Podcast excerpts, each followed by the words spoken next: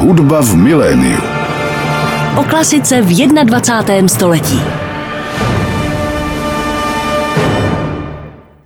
Milí posluchači, máte naladěno rádio Klasik Praha a začíná další díl pořadu Hudba v miléniu, první v novém roce 2024, v roce české hudby. Jsem rád, že v něm dnes mohu přivítat vynikajícího českého klavíristu, laureáta řady domácích i mezinárodních soutěží, který vystupoval po celém světě, včetně slavných sálů jako Carnegie Hall, Koncertgebouw nebo Musikverein. Kromě technického mistrovství a nadhledu je jednou z jeho předností i bohatý repertoár, který neustále obohacuje o další a další neprávem zapomenuté hudební klenoty. No a vzhledem k tomu, že nám začíná ten rok české hudby, tak si budeme dnes povídat především o jeho novém CD, které obsahuje skladby českých romantických autorů Dvořáka, Tomáška a letošního jubilanta Smetany a také skladby France Lista, které svými náměty souvisejí s dějinami českých zemí. Album se jmenuje Franz List a česká hudba, vyšlo v listopadu u společnosti Arkodiva a já dnes vítám ve studiu Rádia Klasik Praha klavíristu Tomáše Výška. Dobrý den. Dobrý den. Už jsem zmínil na úvod, že tedy začíná ten takzvaný rok české hudby, v rámci kterého bude připomenuto dvousté výročí narození Bedřicha Smetany, 170 let od narození Leoše Janáčka, 120 let od úmrtí Antonína Dvořáka. Tak jak vy to prožíváte tady tato výročí? Budete v roce 2024 hrát českou hudbu v nějaké zvýšené míře, ať už doma nebo v zahraničí? Takhle. Já českou hudbu zařazuju skoro na každý recital. Aha. Dokonce i právě na těch soutěžích snažil jsem vždycky toho repertáru vpašovat nějakou skladbu, která jsem si myslel, že by mohla strhnout i zahraniční publikum, zahraniční porotu a docela se to i dařilo. V Carnegie Hall jsem hrál Bugatti Step, Konzergebau, Dvořákův Galop, a hmm. tak dále. Čili pro mě to není zase nic mimořádné zvýšení intenzity. Samozřejmě, že českou hudbu hrát budu, Zatím ještě nemám v plánu, nebo nebyl jsem osloven s nějakou spoustou koncertů, takže to doufám, že nějaké koncerty taky přijdou. Hmm, třeba někdo z pořadatelů nás teď poslouchá, ano, tak si vás na základě toho pozve. Třeba, to, to by nebylo špatné a pochopitelně se nebráním ani novým impulzům, co třeba do repertoáru zařadit, ať už protože to souvisí s výročím, nebo prostě, že je to česká hudba, nebo to souvisí s českou hudbou a je to zajímavý, takže rozhodně plány svoje. Mám, že českou hudbu samozřejmě hrát i v tomto roce budu snažit propagovat a nabízet všude, kde to půjde. Mm-hmm, jasně. A ta dramaturgie toho vašeho nového CDčka, ta nějak souvisí s tím rokem české hudby, nebo vychází to z té myšlenky? Takhle, na tomto CDčku je postupně představena plejáda skladeb, které jsem studoval v různých epochách svého života. Mm-hmm. Něco třeba už dělám takových 40 let, něco třeba zase jenom roků pár, jenom poslední roky.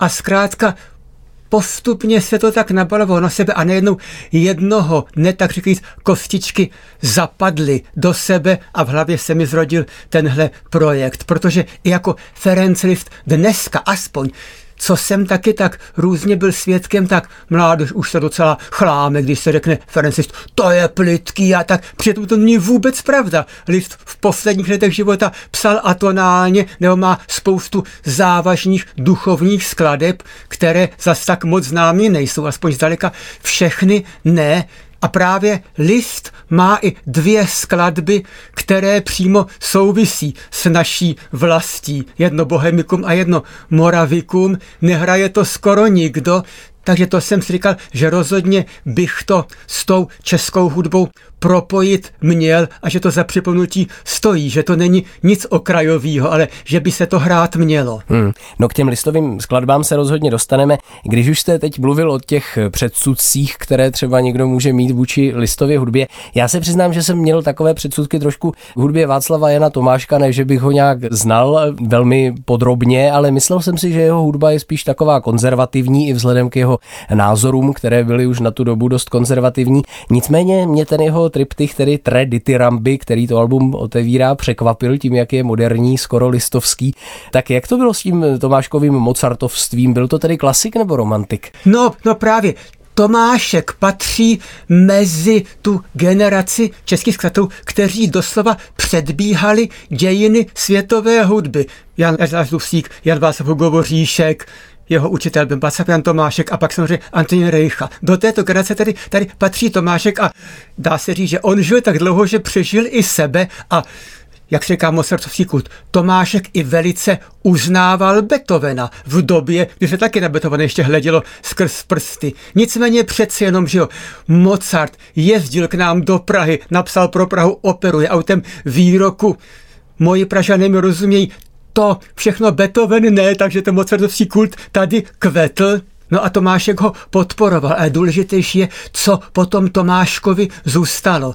O těch ditirambech jsem se dověděl tak spíš náhodou. Věděl jsem, že existují, ale zaujalo mě, protože kdysi v minulosti hrávala to u nás jedině snad Dagmar Šimonková, jinak nikdo. A byla recenze v hudebních rozvedech, kde celkem dost tam právě natírají ditiramby jako skladbu a říkají, že tak Mašimaková se pokusila skoro o nemožné, pokusila se zažehnout jiskru, která snad dosud tlela v odloženém díle.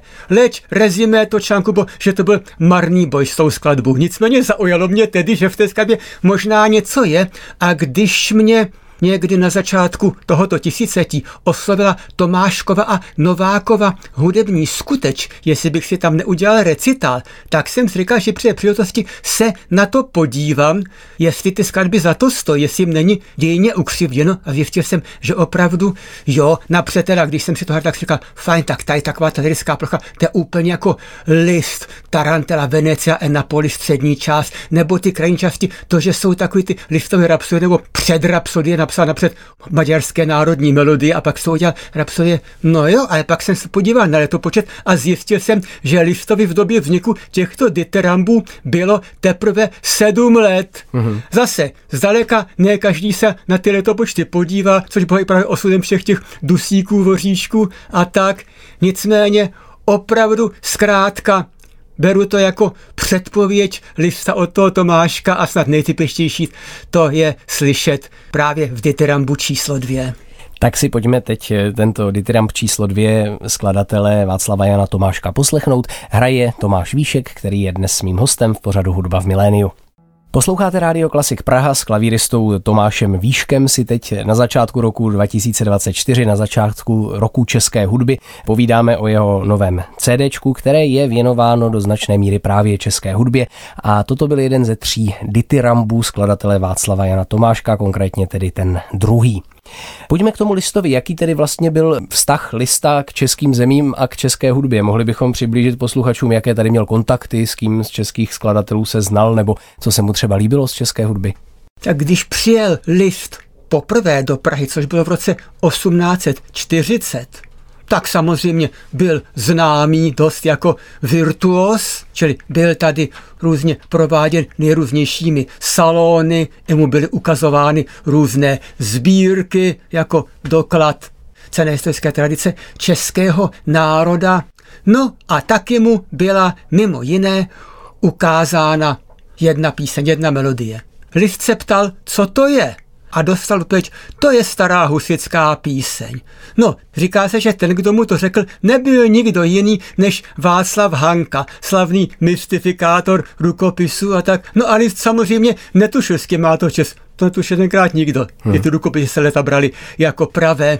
Takže neřešil to, myslel si zkrátka, že je to skutečně stará husická píseň a když o šest let později přijel do Prahy na druhou návštěvu, tak překvapil Pražáky, že na tuto domněle husickou píseň udělal koncertní parafrázi. A tří taky právě v Praze tady zahrál a později tu skladbu i zapsal. Vyšla jenom jednou, Hmm. Takže jako je vlastně zázraky někde její noty najít. Já bych se o ní vůbec nedozvěděl, kdyby nebylo knihy Václava Jana Sýkory Improvizace včera a dnes, kde právě Sýkora o tom to praví, včetně o genezi vzniku této skladby.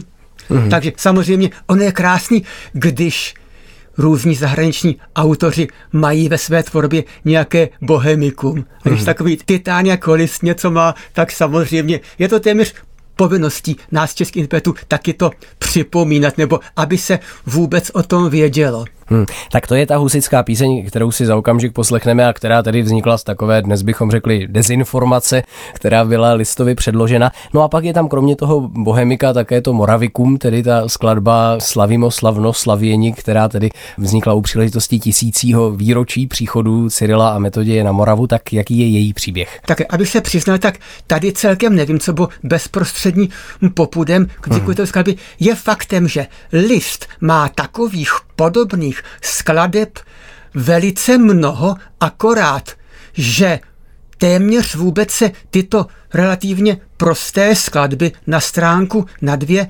nehrají ani se nevydávaly. To bylo veliké štěstí, že ještě za totality stihli Maďaři vydat kompletní listovo-klavírní dílo Urtext, myslím solové dílo, urtext mm. a že to bylo k dispozici za relativně tenkrát ještě přijatelný peníz maďarské kultuře. No, tenkrát jsem si všechny tyto díly všech těch skladeb nakoupil a tak právě i o těchto prostých skladbách vím, o kterých prostě často nevidí ani odborníci nebo prostě profesionální muzikanti a list právě tam má reminiscence na různé země a většinou to právě nazývá i v řeči o něch zemí, takže proto slavimo slavno slaveni.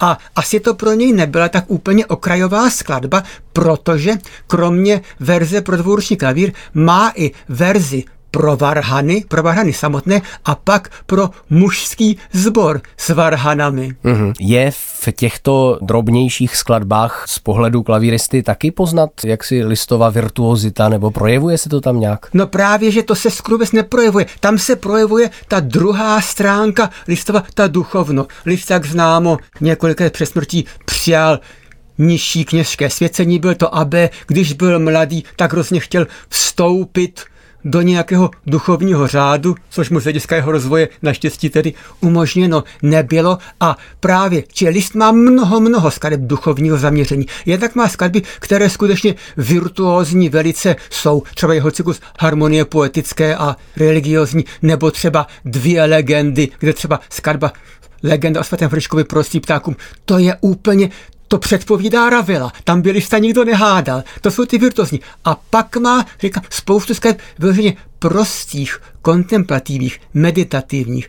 Asi to není příliš vděčné právě pro klaviristy, proto se to tak málo hraje, ale právě bez toho by to nebyl celý list. Čili taky prostě ten list je mnohem pestřejší, než by se na první pohled podle nějakých jeho skladeb jako jsou sny lásky nebo jako jsou jeho operní fantazie, tak velice bychom toho lista redukovali, kdybychom ho posuzovali jen podle toho. A i to podle mě by mělo být jedn, jednou téměř povinností nás interpretů ukazovat právě ty skatele, jak byli pestřejší a co všechno složit, co třeba není tak prvosledově vnímáno, ale co za připomenutí stojí a v čem taky se ta jejich zdělnost, třeba že nevirtuózní, v čem se projevovala. Mm-hmm. Dobrá, tak pojďme si teď od France Lista poslechnout tu jeho zmiňovanou husickou píseň. Na piano nám ji zahraje Tomáš Víšek, který je dnes hostem Rádia Klasik Praha. Posloucháte Radio Klasik Praha v pořadu Hudba v miléniu si především o jeho novém CDčku Franz List a Česká hudba povídáme s klavíristou Tomášem Výškem. Před chvílí jsme povídání o Listovi, tedy zakončili listovou skladbou Husická píseň, ačkoliv melodie, na které je tato skladba založena, není autentickou husickou písní. Je to píseň Těšme se blahou nadějí od Johana Teodora Krova. Ano, ano. Pojďme k Dvořákovi, který je na tom albu také zaznamenán. Já vím, že vy jste objevil řadu skladeb Antonína Dvořáka, které nejsou jaksi součástí jeho běžně hraného klavírního díla. No, objevil spíš připomenul, protože ty skladby vyšly jenom jednou, nebo a buď jenom jednou, nebo nevyšly, nebo to byly jenom zastrčené suplementy nad to trošku nedbale vydaný a pak jsem několik skladeb od Dvořáka dokončil. Dokonce jste je dokončil. Ano, to mě právě zajímá, kde jste na tyto noty přicházel, kde jste všude bádal po těch dvořákových zapomenutých rukopisech. Tak různě. Já jsem v roce 2017 zakončil své doktorské studium na Belgické fakultě Univerzity Karlovy v dizertací atraktivita a problematika klavírního díla Antonína Dvořáka a tam jsem si přece vzal, že budu rozebírat všechny Dvořákovi klavírní skladby. Všechny, které najdu. Mm-hmm. Ať vyšly nebo nevyšly, takže jsem měl jako ucený před o tom, kdy kde co vyšlo, nebo naopak vydáno nebylo. Všechny skladby se tam poctivě rozíbral, spíš tak jako, protože nejsem přímo muzikolog, tak spíš ve takového bedekru, jak ty skladby hrát, aby to dobře působilo, nebo aby jsme se s nima neprali. No a taky mi bylo líto, že některé skladby od Dvořáka, že se nedochovaly celé. A neví se, jestli třeba Dvořák je už pak prostě opustil protože mu třeba připomínali něco, co složil pak jinde, nebo třeba protože u několika fragmentů tam jsou ty listy hustě popsaný, takže třeba se nějaký list, ne list to, ale, list s malým L k tomu ještě najde. Ale přece to bychom se taky třeba načekali nebo nedočkali, tak přestože nejsem skladatel, tak jsem se snažil nějak aspoň logicky ty skladby dokončit, aby se to mohlo hrát. A hrávám je, nejenom u nás, ale v cizině a zatím nikdo si nestěžoval, všude se ty skladby líbily. Takže myslím, že svadokrádež nedělám, že spíš naopak. A v příštím roce by měly všechny tyto skladby i vyjít ve vedlejství českého rozhlasu takže si to budou moci zahrát i všichni. V příštím roce nebo 2024, tedy v, v tomto roce samozřejmě. V tomto roce, dobrá.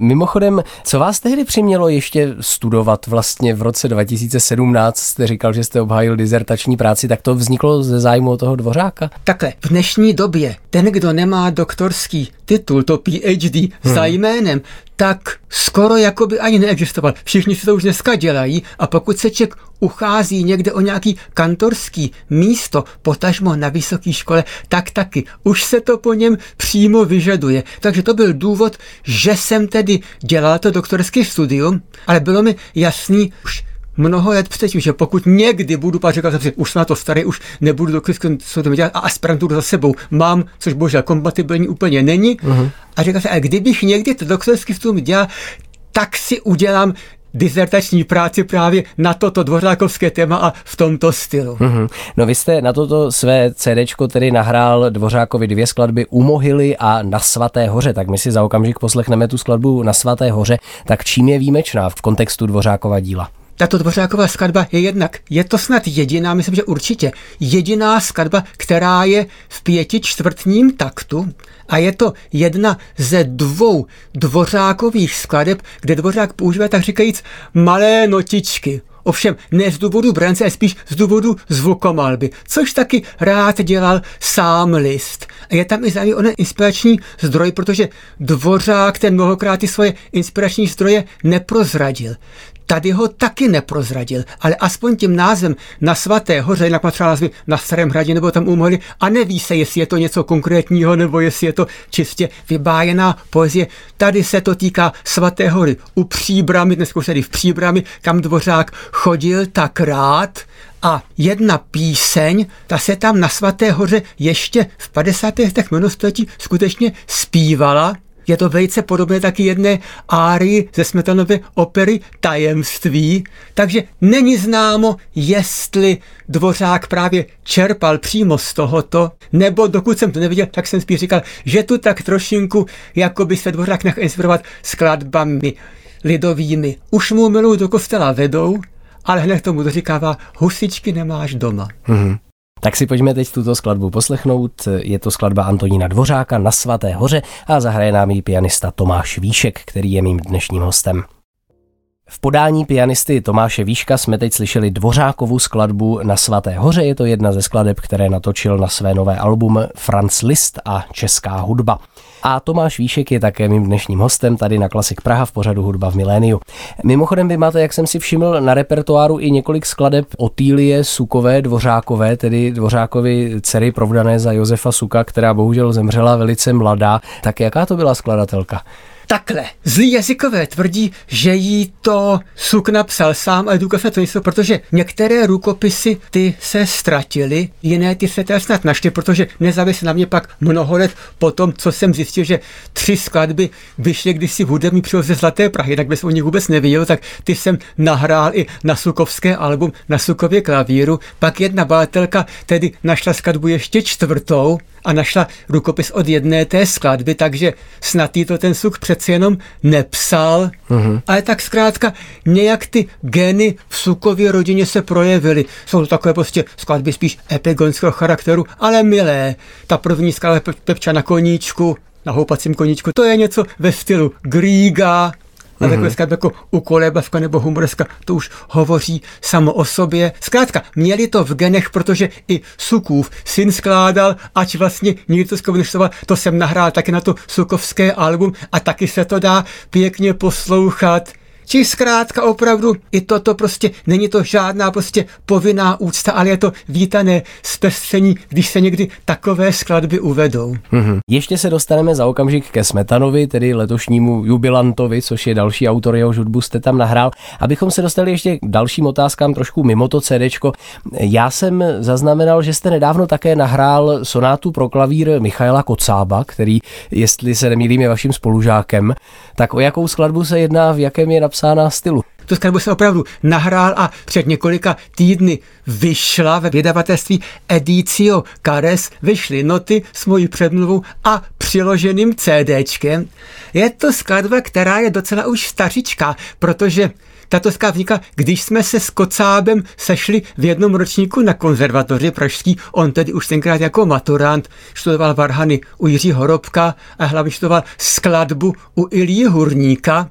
A samozřejmě tenkrát byl Kocáb zarytej jazzman, hrával v pražském big bandu, v tenkrát ještě jazzrokovém pražském výběru a se Sírkou Stivínem, no hrál to skutečně jazz od rána do večera a samozřejmě, jako mnoho jiskatelů, snažil se i ty jazzové rytmy trochu implantovat, nebo trochu hodně implantovat do své tvorby a do svých, které právě profesoru Hurníkovi nosil. Mm-hmm. A právě jak to on sám říkal, přines to Hurníkovi na hodinu. Hurníkovi se skladba líbila, ale tvrdil, nelíbilo, že to ten Kocáb nehraje dobře, nelíbilo se mu zkrátka Kocábovo hraní, že to hraje moc jazzově, že by se to v zásadě měl hrát nejazzově. Mm-hmm. A to no. byste tedy naplnil na té své Ano, ko, ko, Kocáb právě, jak jsem přišel, hej, nemohl bys hrát tu moji skladbu, víš, ono je to takový rytmický, už ti mě zaujal, Mm-hmm. No a pak jsem se do těch synko ponořil, protože taky je známo, že rád, jednak, že jsem pro každou špatnost a pak, že rád hraju takový ty skladby. Já nejsem jazzman, neumím jazzový improvisovat, ale takový ty skladby, které jsou zapsané do a kde jsou ty jazzové inspirace přímo jako ať už synkovama nebo nějakým jiným prostředkama dosahovaný, tak ty, že mě baví a snad, že nehraju tak špatně, takže právě skladba byla potom provedena napřed na sváteckém večeru studentů konzervatoře a od té doby jsem to pravidelně začal hrát na svých koncertech, i jsem se to naučil na spaměť. A jako teď jsem byl moc rád, že jsem se k tomu vrátil a že konečně tedy po letech, což bylo kocábem velmi dlouho slibováno, tak nakonec, že si ty dějiny tak řekl srovnali tím, že jsem to konečně tedy natočil a že to vyjde a že si to se, budou si to moci zahrát i jiní lidé, včetně toho, že to, že to vlastně taková už relikvie na tu dobu, která pominula, protože Kocáb už se dávno jazzu nevěnuje. Mm-hmm. Věnuje se něčemu úplně jinému, ale jako myslím, že ty synkopy, že jsou nakažlivý dodnes a že to lidi rádi budou hrát i poslouchat. Mm-hmm. Takže to si mohou tedy zájemci najít i jako notový materiál a i případně vaši nahrávku. Jestli se nemýlím, vy taky občas vystupujete ve studiu Y. Dokonce jsem zaznamenal, že jste tam měl i narozeninový program před nějakou dobou a četl jsem na internetu pochvalné recenze na váš komediální talent dokonce. Tak by mě zajímalo, jaké vlastně tedy je vaše spojení s Y. No tak za to může ředitel Honza Schmidt, protože u toho je naprosto běžný, že propojuje různý žánry nebo lidi z různých žánrů. Takže zdaleka nejsem první ani poslední z vážné hudby, koho takhle zapojil. Třeba pravidelně tam vystupuje v představeních Romanianál z Národní divadla, který tam vyloženě třeba má mnohem větší role a protože to má opravdu nádherný komediální talent. Ano, ano, já jsem ho viděl v takovém tom mozartovském představení ano, no, Kouzelná flétna. Tře, že to bylo, třeba, třeba, a to zdaleka není jenom toto představení. Takže právě, když mě Honza Schmidt oslovil s tím ješkem, tak jako já jsem hned upozornil, že nejsem jazzman a že nejsem mim. A samozřejmě to potěšilo, protože člověk nějak tak prostě, že sranda musí být, tak si říká. Tak jsem ho ujistil, že pokud jako nebudu muset být mimem a že pokud nejsem prostě jazzman, který by tam hrál podle sluchu, podle značek, takže ho budu sloužit až do roztrhání těla.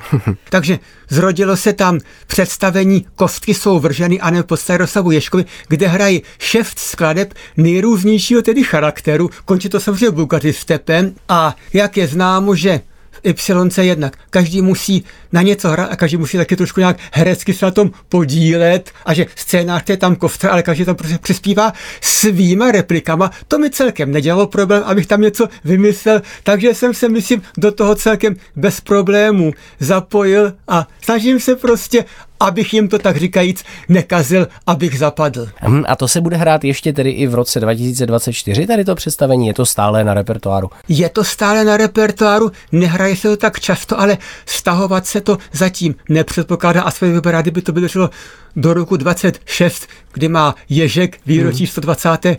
narození, dokonce mělo se to i když se natáčet pro televizi, z toho zatím sešlo, ale třeba to ještě bude a rozhodně je to vejce šťastně sestavený představení, takže doporučuji opravdu, stojí to za to a ta muzika, myslím, od Ježka každýho strhne. Hmm, tak to je jedna z mnoha tváří pianisty Tomáše Výška, který je mým dnešním hostem.